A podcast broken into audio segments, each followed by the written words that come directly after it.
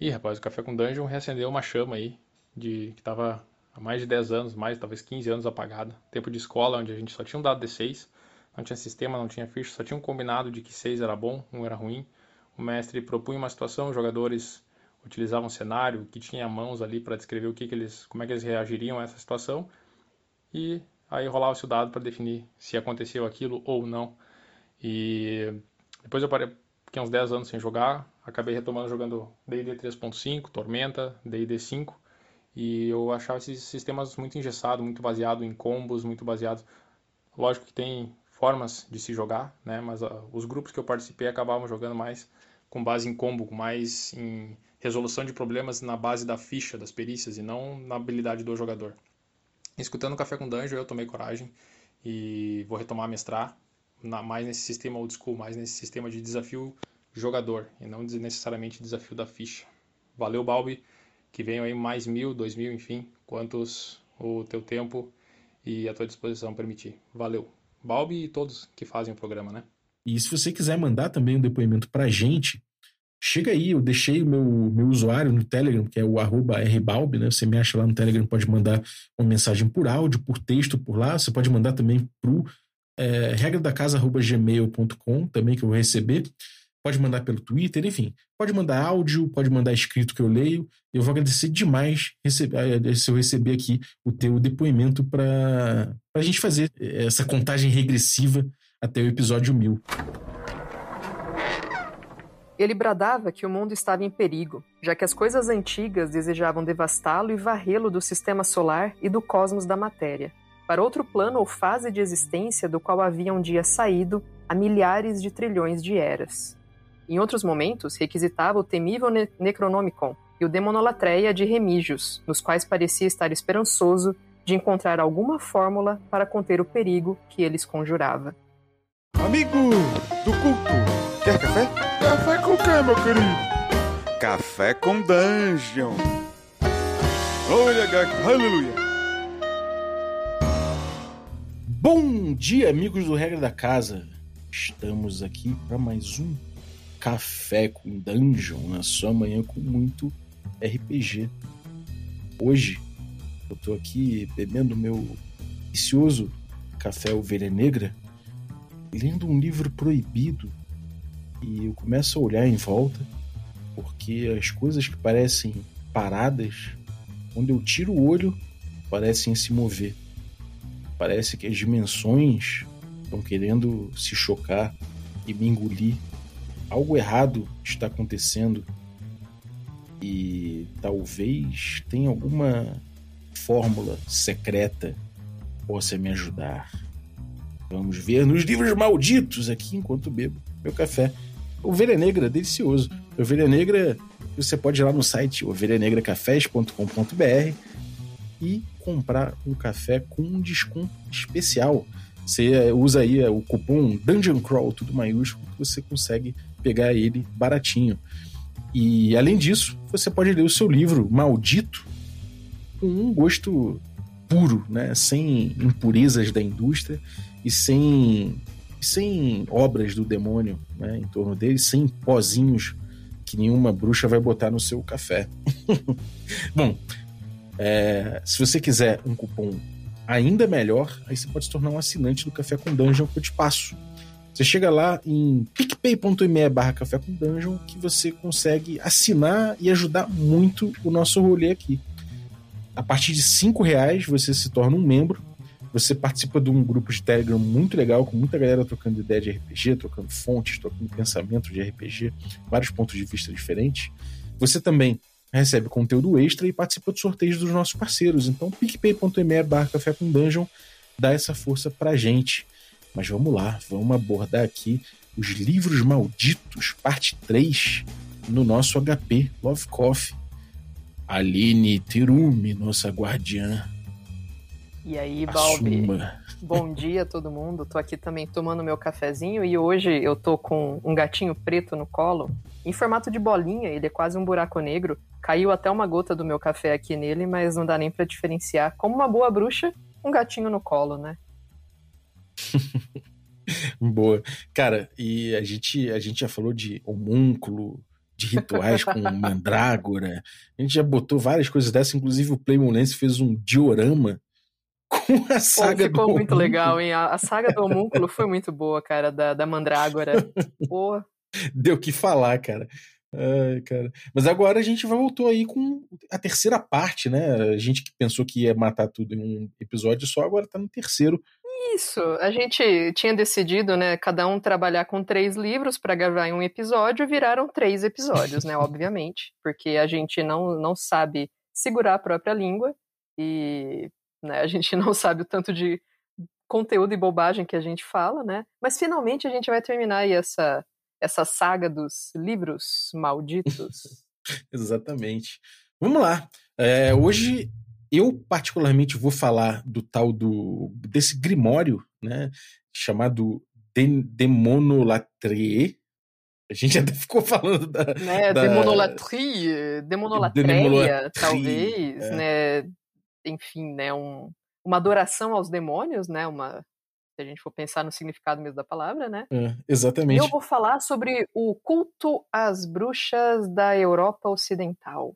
Então, quer dizer que vamos falar muito de bruxaria hoje, né? Exatamente. Hoje é um dia de bruxaria. Pô, interessante. Isso é bem interessante, porque, afinal de contas, é, o, o de- demonolatrie, né? Não sei, eu vou falar, vou falar demonolatrie, porque parece que é Uhum. francês mesmo, escrito pelo Nicolas Remy, Uhum. nascido ali em 1530, foi até 1612. É, e o cara era um demonologista, né? Então ele, no- ele catalogou nesse livro aí muitos rituais de bruxaria, inclusive tem muitos casos verídicos, né? Então são, são dessas fontes que a gente tem de trabalho de trabalho de, de caça às bruxas mesmo. Os caras foram gravando ali o nome da pessoa, o nome da, da, da bruxa e tudo mais. Uhum. E acaba que ele foi. o- Esse tal de Nicolas Remy, ou Remígios, né? É, esse material dele, ele, ele acaba tratando por conta disso, né? Por conta dessa caça às bruxas, ele acaba fazendo sendo um tratado sobre bruxaria e sobre demônios, né? Então o nome de demonolatria é, vi- viria dessa, dessa idolatria aos demônios e tudo mais Uhum. ele foi escrito a partir da condenação, né? inclusive o livro 3 aí seria a fonte principal dessa, dessa parte mais jurídica, assim, né? dessa parte mais eclesiástica, de, de julgamento eclesiástico, rolou uma condenação de nove centenas de pessoas executadas por, por bruxaria durante 15 aninhos no Ducado de Lorraine. Uhum. Então, tipo, esses casos citados, né, eles teriam ficado com Remy, e aí você e, aí tipo você não tem exatamente uma uma documentação de todos esses casos. Mas durante o dentro do Demolatria, ele fez esse estudo a partir desses casos, né? E foi foi trazendo muita muita fonte, muita ideia a respeito disso. Então é um livro que é paralelo, a gente pode botar ao Malius Maleficarum, Uhum. O martelo das feiticeiras, né? Exatamente.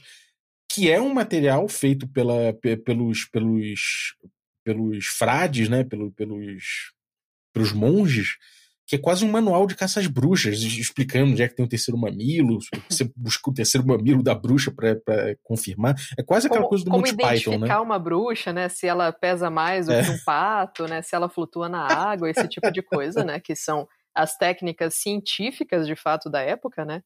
E é, é legal isso, né? Porque acho que muitas vezes quando a gente pensa em, em caça às bruxas, acho que uma das primeiras coisas que vem à mente é Salem, né?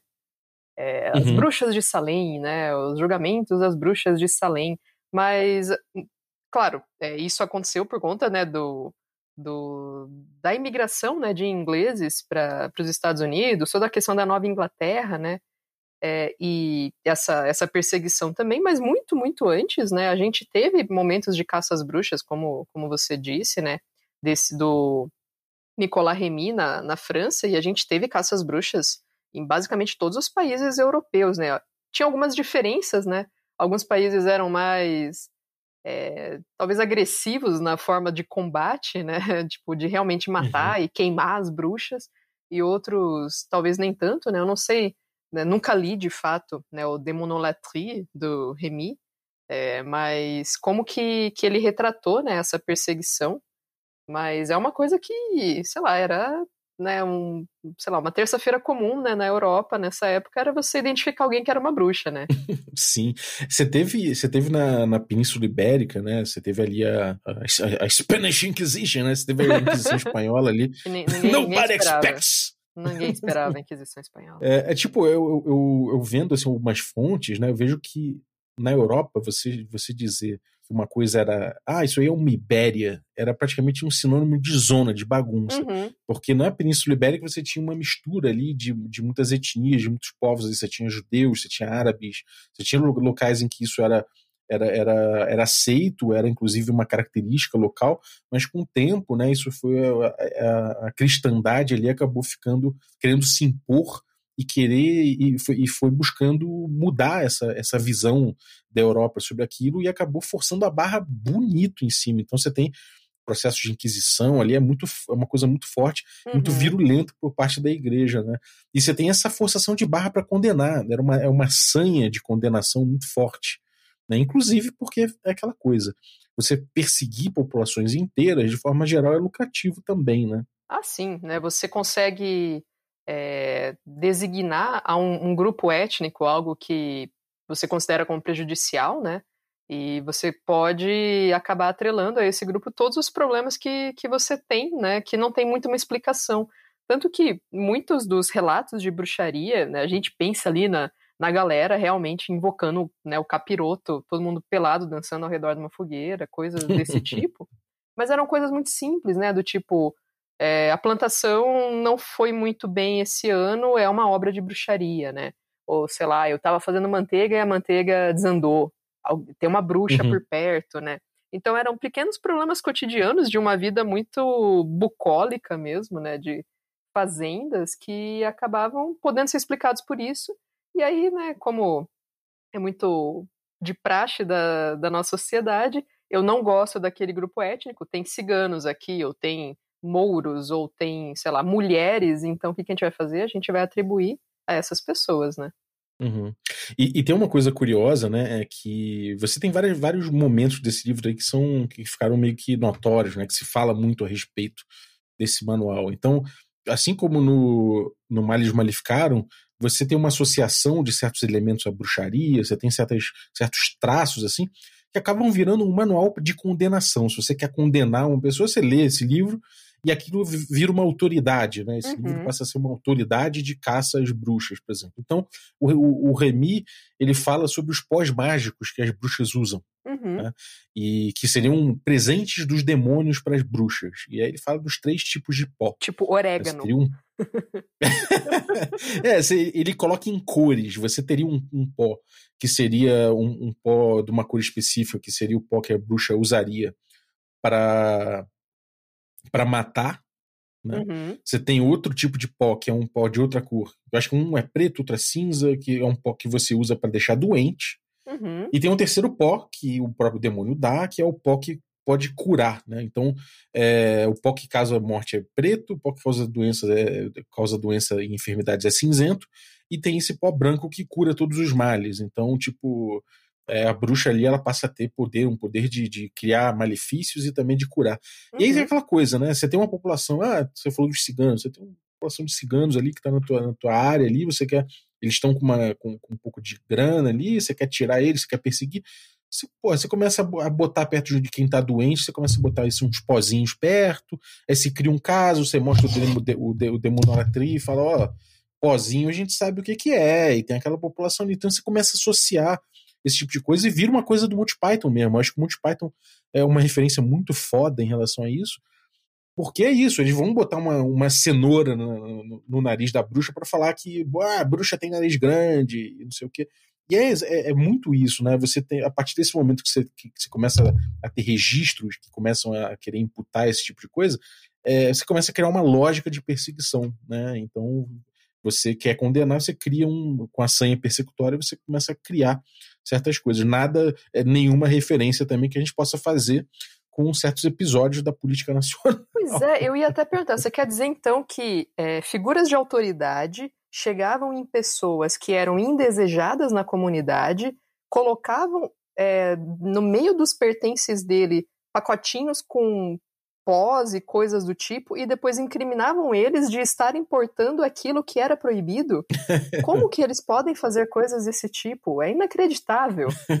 Exatamente. Meu Deus. Exatamente. Então, é uma coisa, é uma prática que a gente sabe que assim é, é uma prática de você é, de você mostrar, ó, tal pessoa é culpada por conta disso. E aí tem outras questões, né? Tem, por exemplo, a figura do galo é reforçada aí, né? Então você tem uma toda uma ideia de que o galo é uma figura divina, né? Então uhum. é, os sacrifícios de, de galo e enfim, é, é, são simbólicos de, de que você está sacrificando uma criatura divina ou você está simbolizando uma, um divórcio de Deus, né? Então tem. É, e é aquilo. Galo você, às vezes você pega para comer, cara. Né? Então você pega uma população fragilizada também e, e pega uma criatura dessa, um galo para comer, você mata. Enfim, mas isso aí também tem todo um terror atrelado a isso, que é um terror que a gente vê explorado é, de forma paralela, que, né, que, a gente, que a gente vê obras modernas explorando, que é justamente essa questão de, do horror que vem do, do humano, né?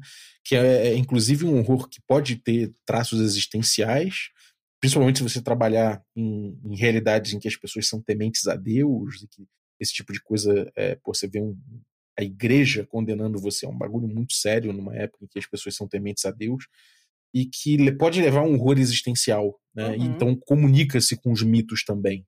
Cara, né? então acho que é me, na... me lembrou pra caramba o, aquela série razoavelmente nova, né? Não é mais tão nova assim, mas é razoavelmente nova, da Missa da Meia-Noite.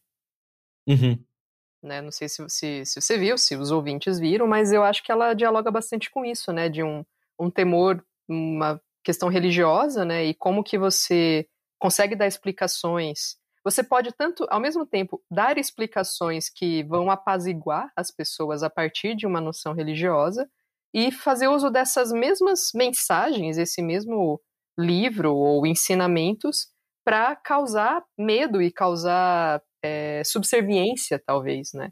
E, é, e dentro desses momentos em que meio que é uma questão de crença, realmente, né? É, você pode acreditar ou não, né? E o fato de você acreditar naquilo ou não pode te incluir ou te excluir daquela comunidade também, né? É, e, e, de repente você quer seguir aquilo, mas você se você seguir, você também vai estar se sujeitando a algo que talvez não seja exatamente aquilo que você esperava, mas se espera que você acredite naquilo. E se você não fizer, você vai ser excluído do grupo, né? Uhum. E de repente, quando você abre o olho, sei lá, a galera lá que você seguia, aquela religião, aquele grupo, tá fazendo um negócio que você simplesmente não concorda, mas você já tá tão com o pé enfiado naquilo que você não pode mais sair, né? Totalmente. Totalmente. Tem uma outra coisa interessante, cara, do, do Latry, né, que ele bota, ele bota que as bruxas, elas elas misturam muitas vezes a língua a língua nativa delas com o latim que é como que é como se fosse uma eh, que elas usassem uma, uma forma de se comunicar que é uma corruptela do, do, do, que é o latim que é usar que era usado de forma eclesiástica né uhum. isso tem muito a ver com um momento com um certo momento também de, de popularização né, da, da, da, igreja. Né? Você tem o protestantismo ganhando força cada vez mais.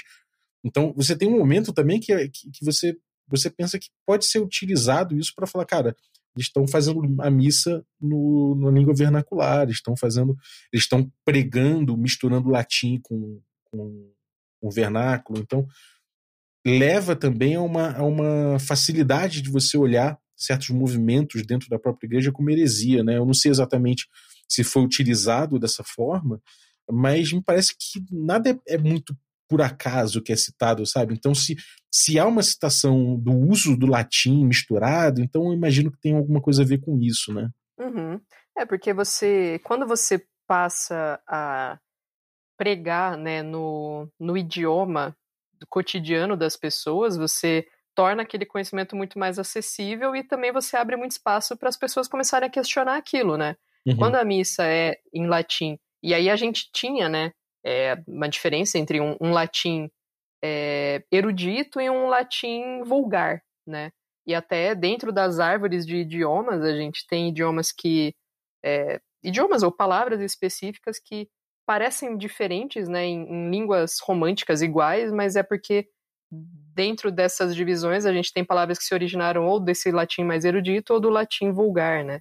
Uhum. Mas quando você começa a tornar isso mais acessível para a população, e não simplesmente você replicar aquele, aquele canto ou aquela instrução em latim que você nem entende direito o que está sendo dito, as pessoas começam a poder questionar também, né? Uhum. Então é uma forma de você é, tentar impedir que isso aconteça, né? É, não pode misturar, você não pode vulgarizar, né? Você, se você fizer isso, você talvez não esteja mais seguindo essa religião, mas se aliando a criaturas, demônios, enfim, que não são né, bem-vindos, que não, não são bons para nossa sociedade, né? Sim. E aí todos aqueles que, independente de qualquer coisa, podem se tornar um incômodo para aquele grupo, né? Podem facilmente ser é, indicados. E, e o que eu acho muito curioso é que tem esses pequenos elementos, né, que você conseguiria identificar uma bruxa, né? Como a gente fala, é do, do terceiro mamilo, ou se ela tem gatos, realmente, né? Esse era uma das formas de identificar, né? Se ela estava cercada de animais, por exemplo. Uhum. Mas é uma coisa muito acusatória, né? Você simplesmente falava, ah, minha vizinha é uma bruxa. Eu vi ela é, jogando um pó num caldeirão, né? Fazendo sopa, jogando sal, mas foda-se, né? Sim. É, eu vi isso acontecer. E de repente aquilo já era suficiente para nenhuma investigação, mas já uma condenação, né? Sim. Sim. E tem uma outra coisa, é, é, puxando por aí, né? Você você tem essa, essa acusação, essa parada, você vê o Marx, é, é, você, você imputa Marx. E aí, quando se fala em marcas do diabo, né, na marca do diabo do corpo das mulheres, por exemplo, ele, tem vários casos que ele tem o nome da, da pessoa, né? É, tipo, Isabel Pardi, Uhum. é, ele, enfim, ele traz umas paradas, ele, ele, ele, fala do, dos, dos estigmata diaboli, né? O negócio. Ah, então, o terceiro mamilo ele normalmente aparece em locais que não que, que, a, que a pessoa não sente dor e que sangra pouco. Uhum. E aí você vê, né? Tipo, o cara, ele às vezes, isso a gente vê, por exemplo, é, bem retratado pra caramba no nome da Rosa. Sim. Pegar o filme aí, o livro mesmo, que tem uma condenação e você vê que as pessoas condenadas, em certo momento, elas entram num furor religioso também, porque elas são religiosas. Elas são condenadas e tal, e chega num ponto que, ele, que, que a pessoa simplesmente abandona. Ele sabe que está condenado, que não há nada que possa fazer. E nesse ponto, obviamente, a, gente sabe que, é, pô, sei lá, você pega esses, esses, essas. Não sei se é culto ou se é religião, mas são rituais religiosos que a gente tem no Oriente ou tem em, sei lá, em certos locais assim específicos que tem essa parte, essa, essa coisa de passar uma lâmina por determinada parte do corpo e não sangra, né? Uhum, Você tem sim. que são coisas do furor religioso, são fenômenos religiosos, né? E nesse ponto fica muito fácil você chegar e perfurar uma, uma pessoa em transe num ponto específico desse e falar, ó, não sangra, logo é uma bruxa. Né? Uhum. Então, é, existe uma teatralidade em relação a essa parada que é muito importante e que a gente consegue ver né, como referência o nome da Rosa ou coisas assim. Né? E, e aí você, se atrela isso aí, obviamente, a, é, ao, a convencer né, o, todo mundo que está presente naquele julgamento. Então, eu imagino que devam, deviam ser umas cenas muito dantescas e muito é, e muito cheias de teatralidade, né? Uhum. É, aquela, aquelas pessoas falando assim o tempo todo, sabe? Uhum. Então, acho muito doido isso. E, e para terminar, né, ele é cheio de. O livro seria cheio de, de amarrações e de trabalhos de magia negra, citações a Baphomet, né? Então, tem casos que vão ilustrando isso, como um, um, um cara que era o Guilherme Edilin, que seria um cara que se apaixonou por uma, por uma mulher e pediu ajuda do diabo para satisfazer seu desejo a qualquer custo. E o diabo só pediu uma coisa, que ele se ajoelhasse na frente de um bode preto e venerasse esse bode. Então ele assim fez e conseguiu a paixão da, da, da menina e eles começam a associar Baphomet a desejos, né? Uhum. A desejos eróticos, a luxúria e tudo mais. E, enfim, é aquela coisa que a gente vê também no nome da Rosa, né? É, muitas vezes você, você pega simplesmente um fato da vida, né, que, que são atrações, atrações entre pessoas, atrações sexuais, não sei o que, e você começa a utilizar isso também, um fato da vida, como um elemento persecutório, né? Uhum. Então é meio que, cara, olha só, eu sou temente a Deus. Tem uma entidade, tem um, um sei lá, um bispo, tem um, tem um, sei lá, um, um cara ali do monastério me acusando de um bagulho. Eu senti esse desejo, pô. Eu Sim. senti. Esse desejo é, é domínio é o ser humano, né? Porque é uma coisa. É justa, tipo, eu senti fome, eu sou um pecador. Exatamente. Coisa natural, né? Poxa. Não é não, é Bafomé que, que controla isso, né? Então você tá sujeito, você é. Você tá tocado por Bafomé. E, cara, porra, isso desperta numa pessoa que é temente a Deus, que, porra, que é ignorante, temente a Deus, isso desperta o, o, o fenômeno religioso na pessoa do, do, pior jeito possível, que é se culpando do, de uma parada que, cara, que ela sentiria naturalmente, né? Então, é enfim. isso, né? Isso é, é muito louco, porque é, eu não sei é, o quão documentado isso é, por exemplo, né, no Demonolatria, mas é, tem relatos de situações, talvez até beirando aí pessoas que tivessem algum tipo de uh, questão de saúde mental mesmo, mas de chegar a um ponto dela acreditar, né, que ela realmente tinha então é, entrado em contato com o demônio e realmente ela fez esse pacto e realmente ela é uma bruxa e realmente ela merece né, esse, essa punição, né? É, uhum. Porque é um, é um poder de convencimento né, de uma figura autoritária religiosa ou uma figura autoritária política, né? Talvez não seja necessariamente, como se disse, um padre um, um monge, alguma coisa assim, mas o rei é, condena, o rei diz que você realmente fez esse pacto. Olha aqui todos os sinais, olha aqui tudo que a gente tem que indica isso. Chega um ponto que a pessoa, dentro da, da falta de conhecimento realmente que ela tem, que ela acredita, ela fala realmente, eu pequei, eu fiz isso, eu mereço essa punição. Né? Uhum. Sim. É, e ele tem casos aqui que, que são relatados, né, de que uh, as bruxas, elas chegam no ponto que elas mostram mesmo o terceiro, o, toque do, do demônio, né? Uhum. E aí, uhum. tipo, ele até compara que, que tipo, ah, é, são obviamente pessoas que entraram em surto, né? Mostraram uhum. ali, ah, é verdade, então. Aí mostra uma pinta, né? Eu tenho aqui a marca do demônio. Ele me marcou assim como se marca gado, né? E, e, e é isso, né? É, tipo, o cara vai, o cara vai em cima disso. E ainda tem uma questão de espiar uma culpa, né? uhum. você é um, uma pessoa que vive num monastério você tem votos de castidade, você tem porra, febres noturnas por conta disso, você tem problemas que você realmente vai criar problema na tua cabeça por conta de, de ficar suprimindo certas, certos impulsos naturais do teu corpo. Então, cara, imagina o tanto de loucura que não tem da parte desses caras também que, que, que escolhem bodes expiatórios para poder é, jogar a culpa deles em cima, né? Então, isso, é o fenômeno religioso em cima deles também. Isso me lembra duas coisas, né? Tem um, uma série, acho que da Netflix também, que fala sobre pessoas que é, assumem culpa de crimes que elas não cometeram. Eu acho que chama Making a Murder.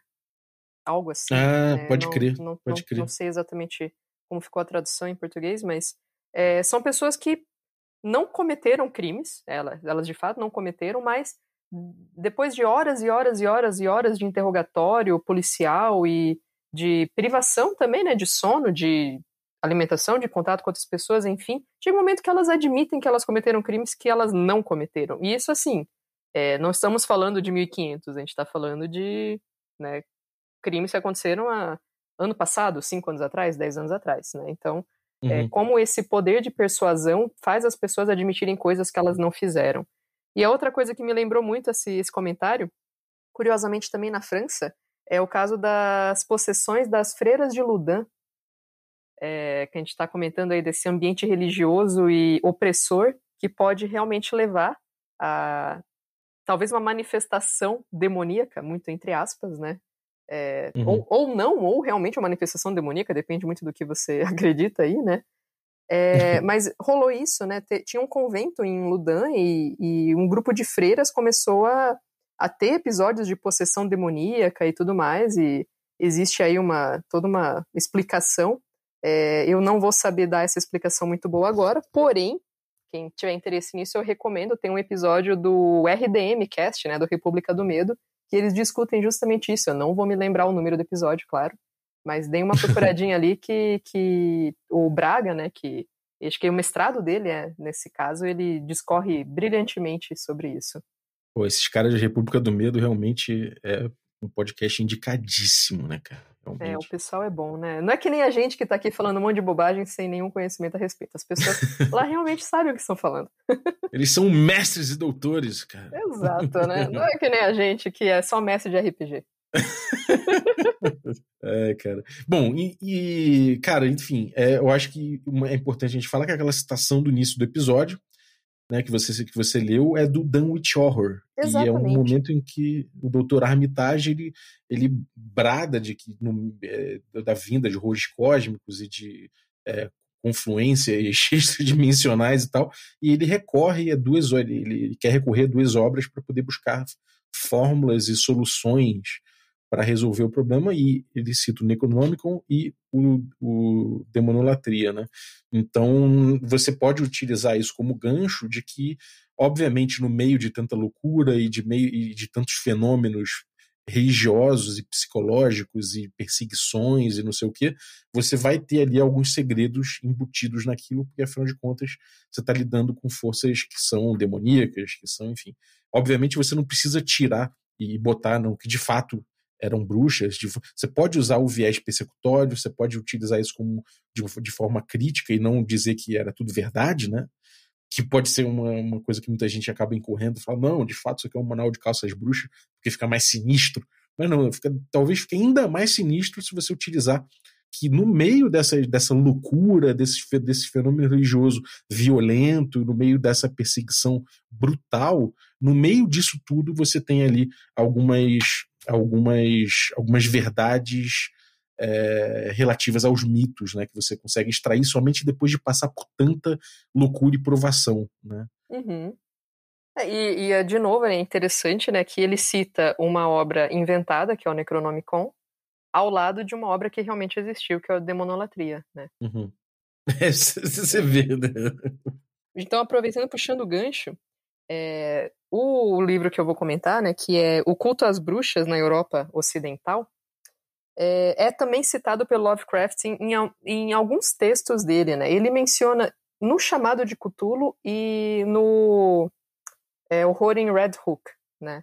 E no Chamado de Cthulhu é muito curioso, que é, é muito parecido com essa menção que ele faz à demonolatria, porque ele está falando sobre é, um documento, né, que, que ele encontra, né, um recorte de jornal ali, quando ele está fazendo essa investigação justamente sobre o, o Cthulhu, e tinha lá um, um, texto, né, que tinha o título grande assim, né, Culto de Cthulhu, diz que inclusive em letra de forma para evitar que uma palavra tão diferente fosse não fosse entendido o que estava escrito, né?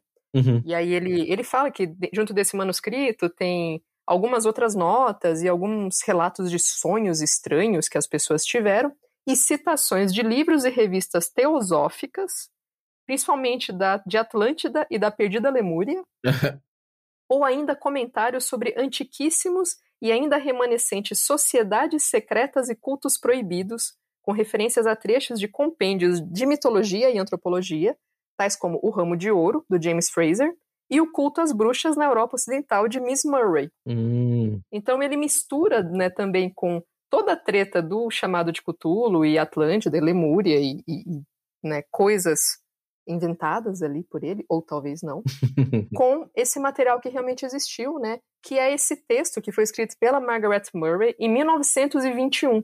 E aí a gente já está trabalhando com um material que fala de bruxas, mas muito mais moderno, né? Uhum. É diferente do Demonolatria ou do Maleus Maleficarum, que são é, obras muito mais antigas. A Murray ela escreveu esse esse livro em 1921.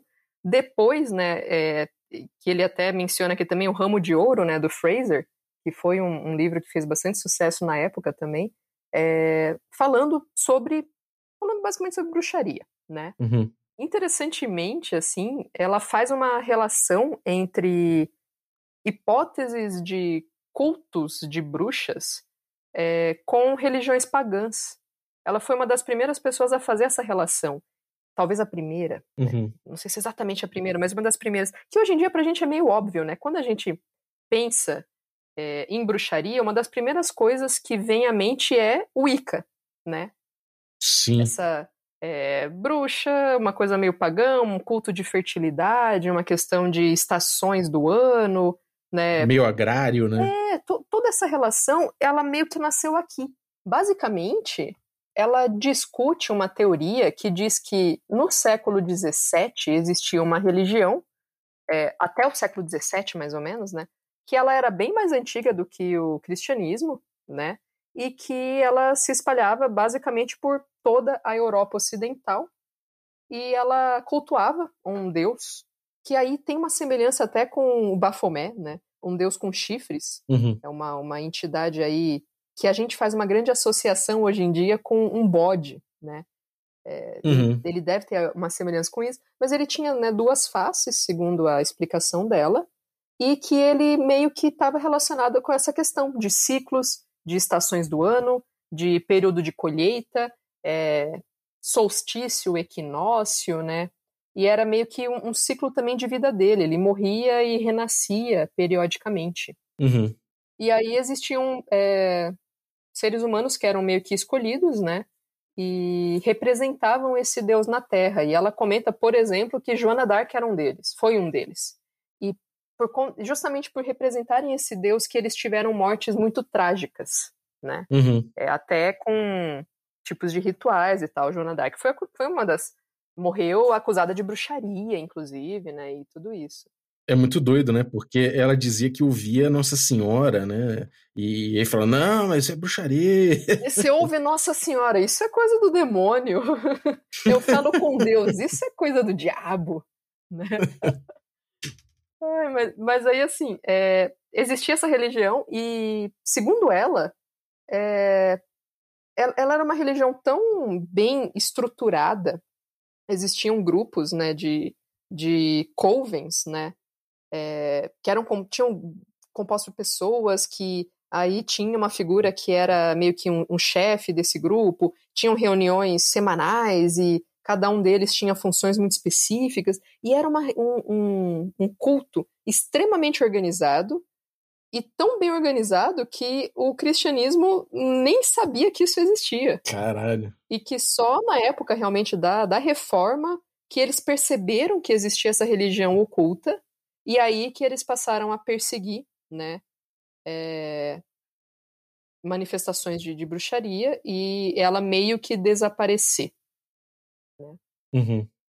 Mas ainda assim ela, ela alega, né, que apesar de meio que ter sido não exatamente liquidada, mas é, oprimida, ainda existiriam manifestações até tempos né, contemporâneos ao que ela escreveu.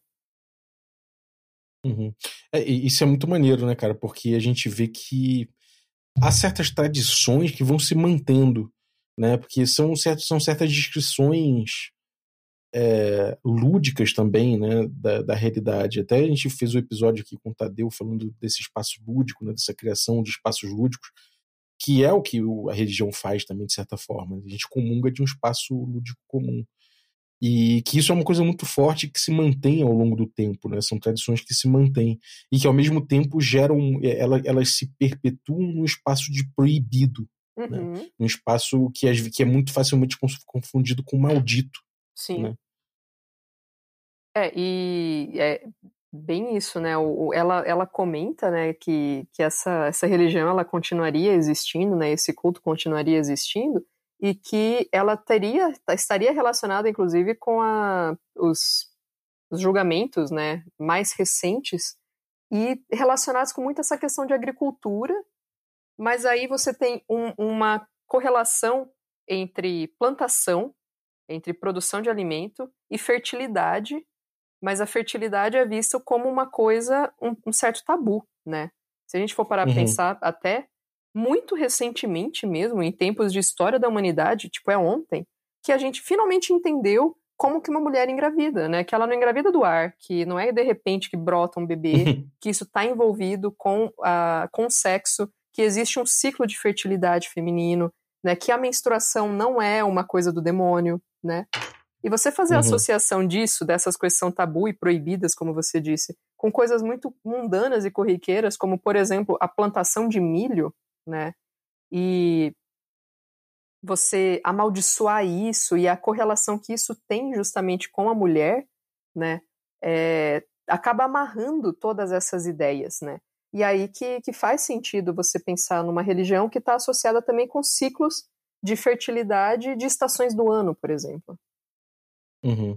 É, isso é uma coisa, é uma coisa muito, muito interessante, né? Porque o, o uso né, da figura feminina é uma coisa muito presente o tempo todo, né?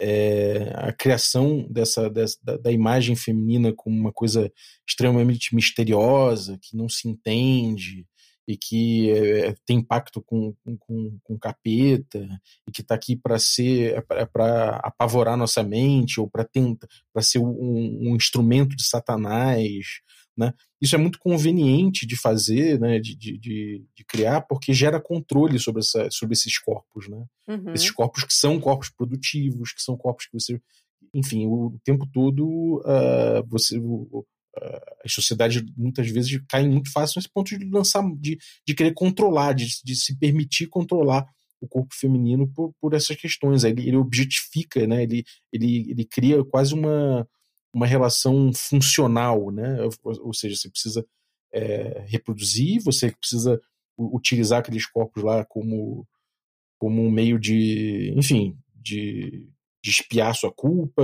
enfim, todas essas coisas loucas que acontecem que a gente vê presente nesses livros. E isso tem tudo a ver com essa, com, com essa criação de, de, um mistério em torno de uma coisa que, cara, é um ciclo, é, é tipo, são, é, são, são a, a mulher é, um, é, é, também da natureza, ela também está inserida na natureza, o corpo dela tem fisiologia como, como todos os corpos, mas você fica criando, fica levando isso para um espaço, para um espaço de, de maldito também, uhum. né? Então é simplesmente imputar no corpo feminino, nos processos femininos e nas ideias femininas, é uma ideia de um mistério, né? Uhum. Que não é mistério, porra, sabe? É, é muito louco isso. É, criar, é, é, uma criação de tabu que é extremamente artificial, né? Sim. E aí você cria, é, cria um mistério e cria uma imputação de, como você disse, de uma malevolência nisso, né?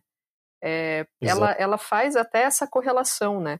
De como que é, alguns atos que depois foram considerados atos de bruxaria e dado uma conotação negativa para isso, é, muitas vezes eram na verdade atos que inerentemente eram atos bons ou atos que se buscava um bem comum, mas que eram é, muito entre aspas mal entendidos, né? Então, por exemplo, você jogar um pó branco na plantação talvez isso fosse uma forma de tentar tornar aquela terra mais fértil, né? Uhum. Mas de, aquilo era visto como um ato de bruxaria porque você estava tentando matar aquela plantação, né? É, uhum. e, e, ela é uma das primeiras estudiosas que faz uma relação entre bruxaria e uma magia boa e não necessariamente uma coisa demoníaca, né? Quando ela faz essa associação entre um ciclo de fertilidade, um ciclo de, de corpo feminino e é, atos inicialmente bons que eram mal interpretados e que depois as mulheres eram submetidas justamente a julgamentos por homens, né, que iam julgar uhum. os atos delas, os corpos e enfim, né, tudo aquilo que estava associado a, a, uma feminilidade. Uhum. E existe uma outra coisa também que associa muito a mulher à natureza, né, que, que eu acho que é uma coisa muito arquetípica, que são os ciclos, né? A mulher tem ciclos menstruais, elas têm, elas têm ciclos, né? Uhum. E, e, esses ciclos fazem, eh, naturalmente, que esses corpos, eles, eles percebam o tempo mais, né? A, a passagem do tempo de uma forma. Eu, por exemplo, não tenho nada que seja periódico dessa forma, que me leve a, a, a, perceber a passagem do tempo com, com, essa, com essa minúcia. Então, estações do ano, esse tipo de coisa é uma coisa que muitas vezes é atrelado às questões fisiológicas do feminino. Uhum. Então, o processo da natureza, esse tipo de coisa. E é bizarro, né? Você, você vê que é uma questão que, que porra, é óbvio que, que são relações sadias, né? E é bizarro você ver como, como tentam levar isso o tempo todo pro lado maldito, né? Então, uhum. é, é, realmente é muito louco, cara. É, é, é tipo, é simplesmente 50% da população, pelo menos 50% da população, né? Tipo, é, é uma fatia muito grande da população que existe um esforço muito grande de, de dominação em cima a partir dessas dessas dessas questões de, de, sei lá, de você falar, cara, são bruxas ou são tem, tem mais proximidade com o demônio, enfim, tudo isso que eu acabei de falar também, né? Uhum. É, eu, eu, fico um pouco estarrecido, né, de, de perceber que é muito, é, é, muito, é muito simples, né, cara? É, é muito simples para essa, essa galera chegar nessa conclusão. E, e acontecer isso durante séculos, durante séculos. É né? que aí é a gente entra numa questão, né, de é, uma dominação masculina na qual qualquer coisa que não seja muito bem compreendida passa a ser um grande mistério ou uma coisa maligna, de fato, né? Então, do ponto de vista, né, do, de um homem que não entende por que, que uma vez por mês sai sangue da mulher. Cara, isso só pode uhum. ser coisa do demônio, né? exatamente, exato, nossa, exatamente. Meu, você tá, você, todo mês vai sair sangue daí, não é possível isso. E poxa, de Esconda repente, isso. De repente você tá grávida. Como que você tá grávida? Essa coisa, Sim. né? É, é a concepção, né, pura que você não faz nem ideia como é que de repente a mulher engravidou. Né? Se a gente achava Sim. até muito recentemente que se deixasse uma roupa suada junto de, sei lá, cevada num lugar escuro ia nascer rato, e o rato nascia do seu suor. Né? Sim, então, biogênese. É, é, então, assim, é. faz muito sentido olhar para isso, né, e entender uh, como que se chegava a essas conclusões. Não que isso melhore, né, é, exima de, é. de culpa de toda essa perseguição, mas faz um pouco de sentido, né? É claro que essa teoria dela de que esses grupos de é, covens e bruxas continuavam se reunindo e existindo a despeito da, do, do, cristianismo e que eram fortíssimos, extremamente organizados e que o, a galera do cristianismo nunca percebeu que esse povo estava aí, foi muito é, criticado por outros teóricos. Muita gente não aceita essas teorias dela, ou aceita parcialmente, né? Do tipo, tem algumas coisas que fazem sentido, tem outras que é um exagero, né?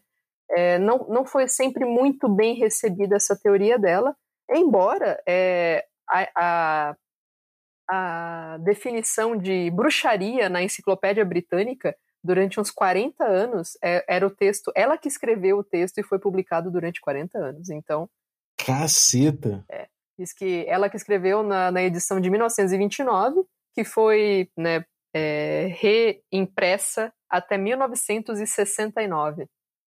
Então, é, é inegável né, que existe um grande impacto desse pensamento da Murray no, em como a gente imagina.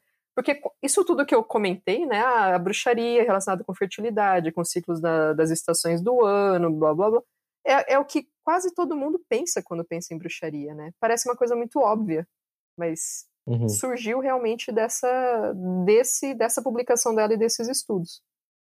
Pô, é muito, muito doido, eu não tinha ideia, cara, e muito bem sacado. Tem a coisa também do, do, tabu que a gente vê até hoje, né, que é o tabu da, da gravidez, né, uhum. da, da, questão da gravidez, é tipo, porra, a, a, barriga cresce, é uma coisa que, tipo, é, enfim, é, muita gente tem esse, esse, esse essa visão muito louca de tabu em cima desse, desses assuntos, né? Gravidez, é, não, não, se pode falar muito sobre isso, né? Não se pode conversar nisso no colégio, não, que absurdo ter educação sexual, né? É, é, é, muito, é muito louco como, como a gente ainda, ainda a gente ainda guarda esses tabus muito a partir dessa, dessas ideias né, que, que circulam, que circularam muito por igreja, por, pelo fenômeno religioso, por várias coisas assim. É que loucas. se a gente não falar, a gente não vai ter nenhum desejo sexual, né? Então tá tudo certo. Exatamente. Só, é só fazer de conta que não existe, fechar o olho e vai dar tudo certo. Exatamente. E, cara, é, essa parada do, de, de associar com, com, com livros, da, é? com, com conhecimentos de, de Lemúria, de Atlântida, essas paradas aí, é, isso dá gancho também, né? Dá, dá muito gancho. E é interessante como, aparentemente, Lovecraft gostava muito, né, do, desse material dela, né? Porque ele cita também em outros, outros momentos, né? Ele, como eu comentei, né, também no Horror em Red Hook, ele fala, né, que o personagem ali não havia lido em vão tratados como feitiçaria na Europa Ocidental da senhora Murray, e sabia até há poucos anos certamente havia sobrevivido em meio aos camponeses e gente dissimulada um sistema clandestino e terrível de reuniões e orgias que descendiam de religiões ocultas anteriores ao mundo ariano, aparecendo em lendas populares como missas tétricas e sabás de bruxas.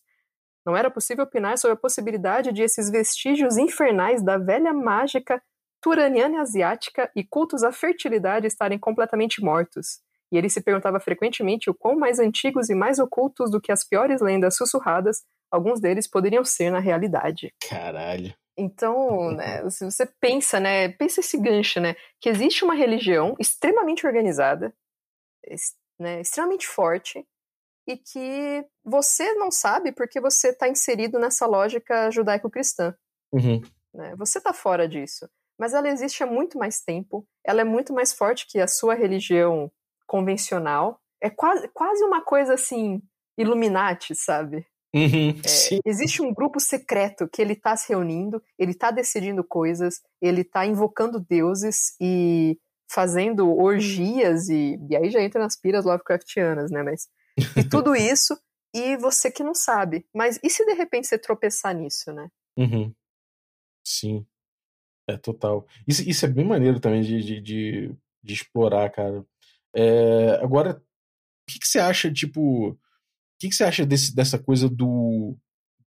De explorar essa coisa desse, desse, desse tabu, sabe? Você acha que isso é uma coisa interessante de explorar em jogo?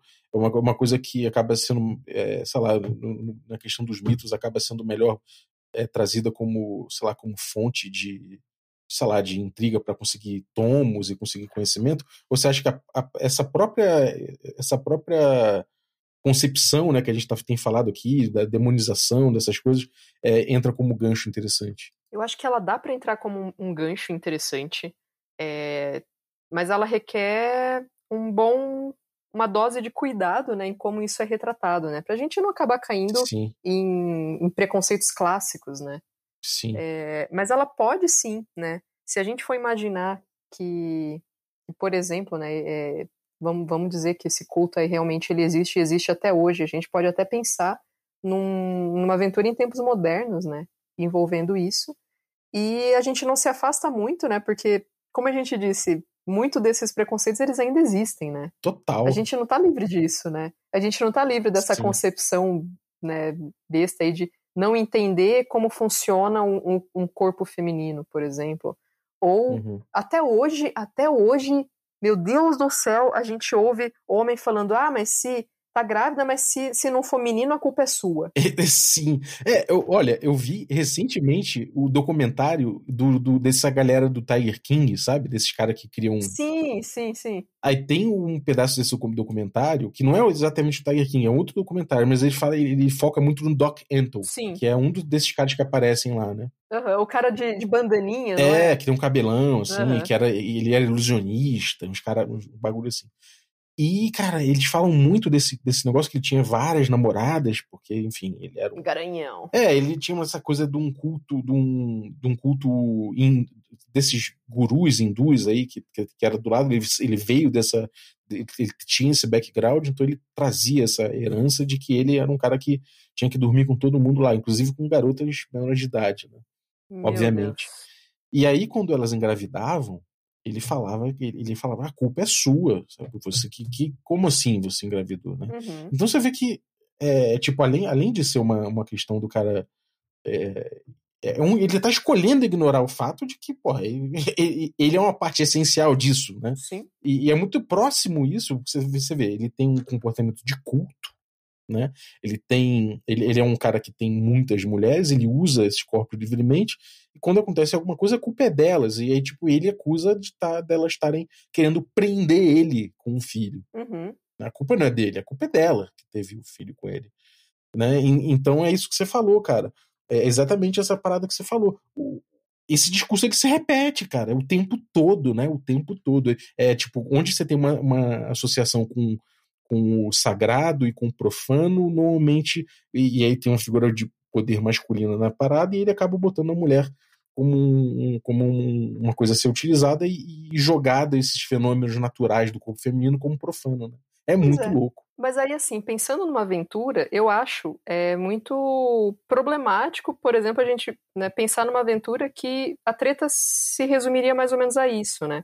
É uma coisa que a gente fala Sim. bastante, né? Poxa, jogando um RPG, eu, enquanto mulher, eu não quero uma aventura em que, de novo, eu vou estar tá passando pelas mesmas opressões que eu já passo na minha vida cotidiana, né? Sim. Eu não preciso fazer o RPG girar ao redor disso, ou então, ah, não, a gente vai ter aqui um, um, um jogo e aí você tem um personagem trans, e aí o. Isso. Eu não lembro agora qual sistema que, que apareceu bem Foi no Ars Mágica. Foi no Ars Mágica, né? É, exatamente. Sim. Ah, o, o seu defeito é basicamente uma representação do, do que você já sofre diariamente de opressão numa sociedade filha da puta, né? Sim. A gente não precisa né, fazer isso. Você não precisa submeter um, um jogador negro a um, um, uma cena de racismo porque é assim que a vida é, sabe? Sim. Então, eu, eu particularmente não, não utilizaria né, tudo isso que a gente discutiu para fazer uma mesa em que tem um culto e que o cara é um filho da puta que engravida um monte de meninas. Sim. Né? É, eu acho que não, no caminho não seria mais ou menos por aí. Mas, é, pensando nessa, nessa lógica né, do, desse culto das bruxas da Europa Ocidental, e até um, um comentário que eu fiz no, no, último episódio que a gente teve, que eu disse que o livro que eu ia comentar tinha relação com o caso que a gente já discutiu aqui no podcast, é, a Margaret Murray, ela fez comentários naquele caso do Bella em The Witch Elm, né? Quem colocou a Bella no Olmeiro, que é o caso daquela mulher que foi encontrada dentro de uma árvore, né? Sim. E ela, é, ela foi chamada. Ela se manifesta porque uma das coisas que aconteceu naquele caso é que encontraram a mão da, daquela mulher decepada, né? Sim. E ela comenta que isso poderia ser uma manifestação de um tipo de ritual, que era o de você fazer o tipo de uma vela com a mão da pessoa, né? Uhum, sim. E aí ela fala que isso seriam elementos justamente de, de bruxaria. É, tem toda razão, cara. Tem toda razão em, em relação à abordagem e, e, essa questão aí de. É isso, né? É, eu acho que os detalhes é que, é, é, que é uma coisa que é interessante de utilizar, como, como isso, por exemplo, né? Exato. Então... É, o então cara descobre no tomo um detalhe sobre, tipo, sei lá, um detalhe como essa mão decepada ser uma questão associada à bruxaria, né? Uhum. Então esse tipo de coisa é, é, é, ele, ele fornece muita bagagem e detalhe, né, para utilizar em aventura. Ele vai te dar um tom, né, de do que, que talvez esse grupo vai lidar, né? Você isso pode ser inclusive uma pista falsa que não tinha nada a ver, né? Tipo, acabou decepando uhum. a mão da, da mulher ali que não tinha nada a ver com a treta, ou tinha, ou realmente é, foi um, um ato intencional aquilo. E você faz uma pesquisa, você descobre isso, você acaba é, e de repente você descobre que esse grupo ainda existe de fato, né? Esse culto não morreu mesmo. É, você entra em contato com membros disso e você descobre que não tem nada a ver, que a galera só tá lá querendo tomar vinho durante o solstício, sabe? É, e, e usar disso para você eliminar uma, uma dose de preconceito, né? É, então, tem várias formas que a gente pode trabalhar com aspectos que poderiam ser muito problemáticos para dar um tom, para dar uma pista, para dar um, um elemento que vai direcionar uma investigação sem a gente precisar cair nessa coisa que é massacrante, né? Eu não quero estar tá jogando uma mesa e de novo eu vou ter que entrar nessa história de estupro, por exemplo, né? Sim, é, isso é, isso é importante demais falar, cara. Porque é, o realismo, ele não. É, é, não tem por que a gente, a gente colocar o realismo acima de qualquer coisa na mesa, né? Uhum. É, a gente tá falando de, de, de, ficção, de criação de ficção, e não tem por que a gente. A gente ficar, a gente colocar isso como um valor supremo que é imutável e se foi assim que aconteceu, a gente é, é, é isso, é justamente isso que a gente vai usar. De tanta coisa interessante, de tanta coisa que pode ser abordada a partir disso a gente vai usar logo a parte, a, parte problemática para, enfim, rechear a ficção dessas paradas, realmente.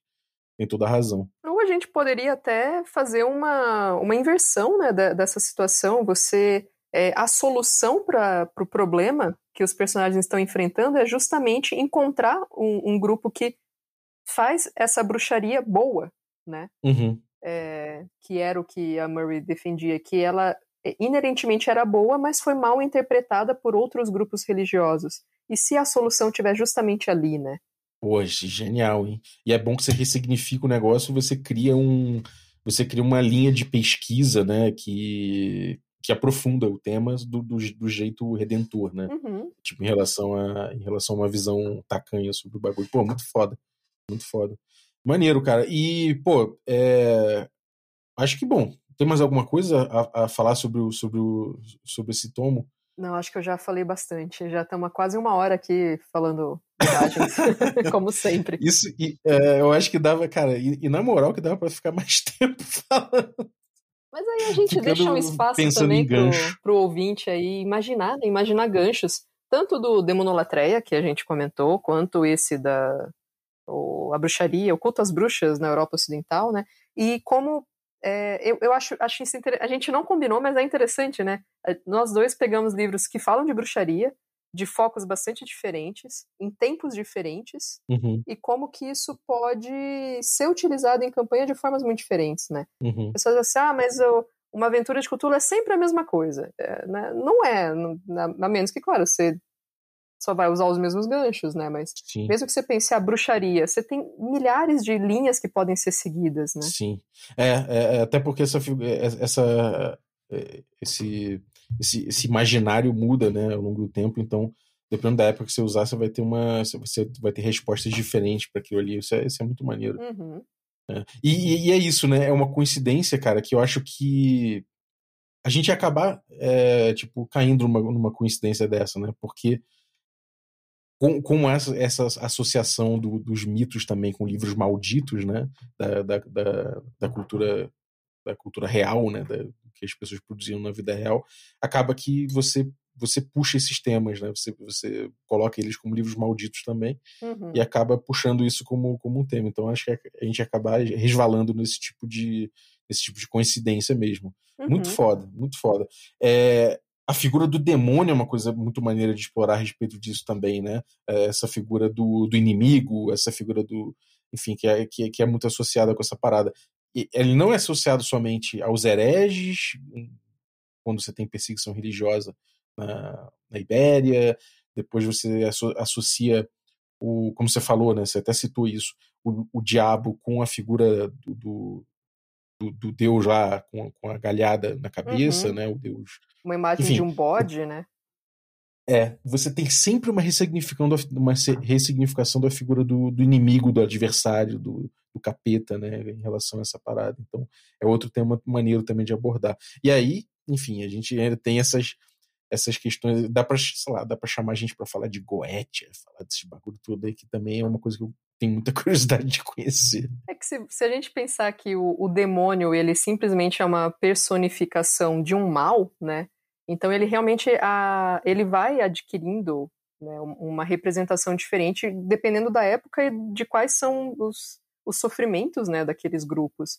Então, é, dá para você viajar assim, do tipo, que um, sei lá, um, um grupo, um, um culto, um, um coven, tem lá uma figura demoníaca e que em algum momento ele chega e na verdade ele é, por exemplo, um, extraterrestre, né? Sim. É, quem, quem, me garante que esse demônio, o que é um demônio, né? Ele pode ser basicamente qualquer coisa, qualquer coisa que seja, seja um mal ou seja uma ameaça né? Sim. E aí, a partir disso, você pode pirar muito em, em invocações e evocações, na verdade, né? E, e o que está sendo cultuado e, no fundo, no fundo, o que, que aquilo é de fato. Total. Muito maneiro, cara. Muito maneiro. Pô, esse, essa série desses, desses episódios aí foi muito legal. Foi muito maneiro. E agora eu já tô pensando que o, qual vai ser a próxima viagem que a gente vai demorar três episódios para resolver.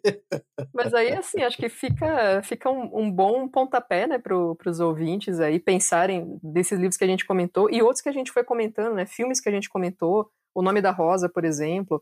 É, um outro filme que eu acho que é muito interessante nesse aspecto é A Bruxa, né? É verdade. É, um filme muito foda para você é, ir entendendo como que você leva, convence alguém que ela tá praticando bruxaria, gente. É, é fenomenal. Esse filme é muito bom. Recomendo mesmo. É. Monty Python, que a gente brincou bastante, mas também é um excelente retrato, né?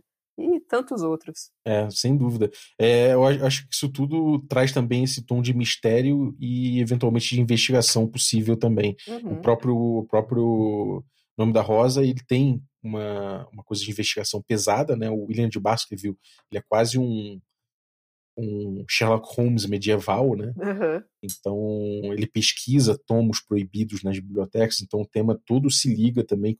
E os tomos proibidos, olha só, né? Que coisa é tipo, são tomos de filosofia, uhum. né, que a igreja tinha como maldito também. Então, também tem esse tema muito presente, vale a pena dar uma olhada. O livro, cara, realmente, assim, o filme é muito bom, Sean Connery e tudo mais. Mas o, o é livro. Bom, do Nome da Rosa. Mas o livro, cara, realmente, ó, vou dizer que é assim, para mim é top 3 assim, dos meus livros favoritos. É realmente uma parada muito foda. Discussões filosóficas também, eles discutem, por exemplo, a natureza do amor. Né?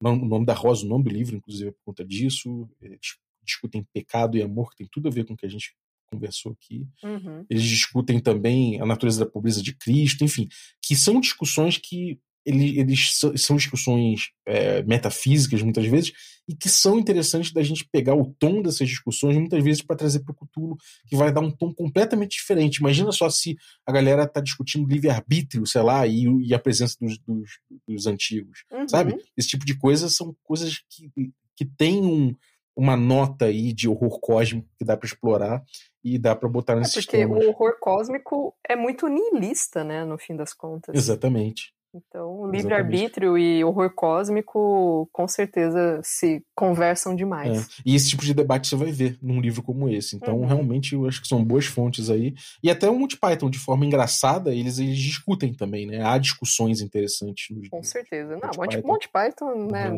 Se alguém falar mal, tá errado. Tá errado, exatamente. Exatamente. Maneiro, cara. Maneiro. Então, pô, Aline, algum recado pra galera? Acho que um bom recado final é, é às, às, vezes a gente pensa muito, né? Poxa, eu, eu vou mestrar alguma coisa. Então eu vou ler muito o livro do sistema. Eu vou ler aqui o, o livro do, do mestre, do jogador e do investigador e o suplemento de não sei o quê. Mas é, a gente consegue ter boas ideias e pensar em boas mesas quando a gente parte para né, leituras ou filmes ou coisas assim também muito fora do RPG, né? É, se o uhum. Lovecraft citava tantos autores, né, tantos livros como esses, ele não citava só, tipo, ah, deixa eu botar um nome aqui que vai ficar bonito, né? É, Sim. também lia muito disso para produzir, né? Se a gente pensar no D&D, né? Olha lá o Appendix N, né? Quanto, quanto material que tem lá que deu suporte para a criação do sistema, né? Então, é, às vezes, uma forma muito boa da gente pensar o RPG é olhar para fora do RPG. Pô, total. Total. Isso, isso é uma, é uma verdade para quase tudo, em design e tudo mais. Cara, você quer referência, busca fora do teu ambiente, que senão você fica autorreferencial, né? Uhum. Então, realmente, pô, belíssima dica, cara. Ai, que bom ter você novamente gravando a HV Love Coffee, Aline. Maravilha, cara, maravilha. Obrigado mais uma vez pela participação. Valeu. Valeu por tocar nesses pontos aí, que são pontos delicados, às vezes, que, que eu acho, mas eu acho interessante puxar de fato essa coisa, questão do realismo e tudo mais. Porra, muito legal, cara. Brigadaço.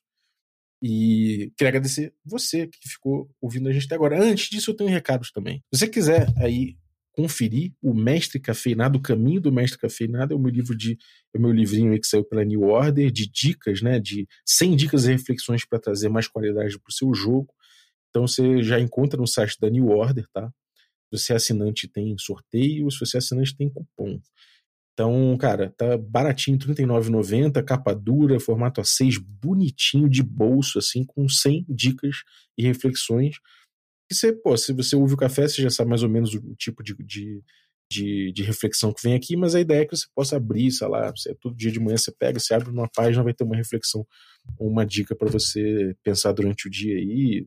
Enfim, vai ser muito maneiro trocar essa ideia com vocês e poder dar uma contribuição para a comunidade também a, partir do, do sei lá, da, da, minha experiência, das coisas que eu venho experimentando, então vai ser muito legal trocar essa ideia com vocês. No mais, é, fiquem de olho aí, a gente tem jogado uma stream de uh, é, UVG, né, Ultraviolet Grasslands, e tem sido muito maneira no Twitch do Regra da Casa, vai pro YouTube do Brainstormcast, né, pro Brainstorm RPG do Samuca, então fica de olho aí que é nas redes que a gente vai sempre anunciar esse jogo, se você tiver curiosidade, a Retropunk está lançando ele no Brasil. Então, cara, pré-venda já, muito material legal.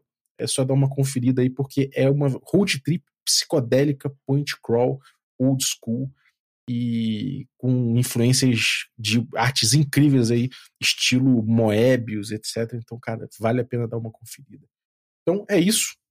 Muito obrigado. Ah, e falando em Cthulhu, tem aí Máscaras de Nyarlathotep, com a Dani, com a Pati Brito, com o Tito e comigo jogando aí. A gente vai terminar, na, provavelmente em mais uma ou duas sessões, a gente termina a introdução e vai ficar por isso mesmo. A gente vai só botar a introdução para dar um gostinho para vocês desse, dessa, dessa aventura incrível aí, Máscara de Latotep, que, tá, que foi lançada pela New Order. Então, muito obrigado aí por ter ouvido esse jabazinho final. E obrigado você que ficou ouvindo a gente até agora. Muito obrigado pela tua, uh, pela tua audiência. E queria agradecer também os assinantes que tornam possível essa aventura. Então, vou citar aí Lucas Danes, muito obrigado, Lucas, pelo teu apoio. Agradecer também os assinantes Café com Creme. Dentre eles, eu vou citar Rafael Roque Leite, muito obrigado pela tua assinatura. E agradecer os assinantes Café Gourmet. Então, agradecer Erasmo Barros, Pati Brito, Adriel Lucas, Diego Sestito, Chico Siqueira, Rafa Cruz, Abílio Júnior, Denis Lima, Jean Paz, Francioli Araújo, Bruno da Silva Assis, Caio Messias Cavazana, Pedro Cocola, Erasmo Barros, Léo Paixão, Rafa Garotti, Jarbas Trindade, Felipe Scosteg, Tito Lima, Germano Assis, Rodrigo Freitas e Play Lance. Valeu, galera. Muito obrigado. Um abraço e até a próxima.